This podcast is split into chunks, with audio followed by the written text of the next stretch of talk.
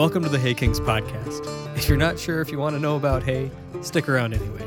We'll talk about starting over, growing, losing, winning, innovating, gambling, breaking, and mending. We'll talk about family business and transition and conflict and resolution, and leaving and coming back. We'll talk about life's changes, the Wild West, the Middle East, Asia, Europe, a kangaroo, and a kiwi. If you think we'll have a farming podcast that doesn't talk about tractors, you're out of your mind. Stick around, follow us as we explore what it means to be human in an agricultural setting. You'll get to know farmers for who they are as they share their stories, their successes, and their failures. I was raised in a farm shop with my grandfather. From the time I could put on shoes, uh, I wasn't allowed in the shop without shoes. I ran to my teachers. And the podcast will do the same. We'll hear from those who have been there, lost that money, burnt that bridge, made that bad decision, but lived to share it with us. You'll hear from farmers, because like the Marines, there's no such thing as an ex farmer. You'll hear how the city called and how that dream turned to ash. You'll hear from those in the middle of their 40 chances and those just starting. The driving force behind this podcast is a personal need. About two and a half years ago, I started a Facebook group. In time, that group grew to 50,000 people in over 100 countries. The group represents a niche, an unfilled niche. I had no idea there was a need in the industry.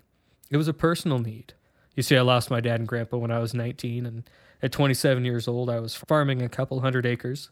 I needed mentors and a peer group, so I started just that. The question I get the most often is Did you know the group was going to get to 50,000 people?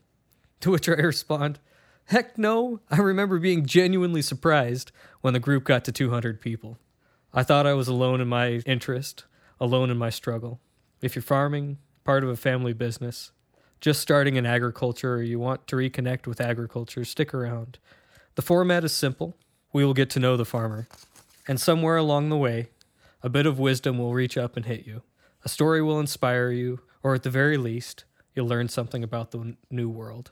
If you owe money to someone, if you're transitioning to the next generation and don't know what to do, if you're searching for direction, come with us. We're learning about our industry and ourselves. If you're enough of a farming geek or enough of a hayseed to be in the Facebook group, thank you. Thank you for affording me the opportunity to see those who have lost everything and have the strength to start again, those who build great, giant things. Thank you for the opportunity to see a world of farmers with more in common than we would have ever known. Thank you for the innovators, the creators, and those brave enough to share their ideas, their products, and the vision they have for the future.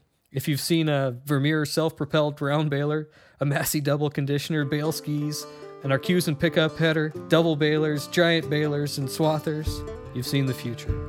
If you've seen Kiwis and Aussies and Kenyans and Pakistanis and Canadians and Mexicans and Spaniards and Italians and Greeks and Norwegians, the Irish, the Swedes, and Americans, and all of the others from more than 100 countries around the world, you've seen an industry, farmers, and people that matter. Know that there are at least 50,000 people like you. Thank you all.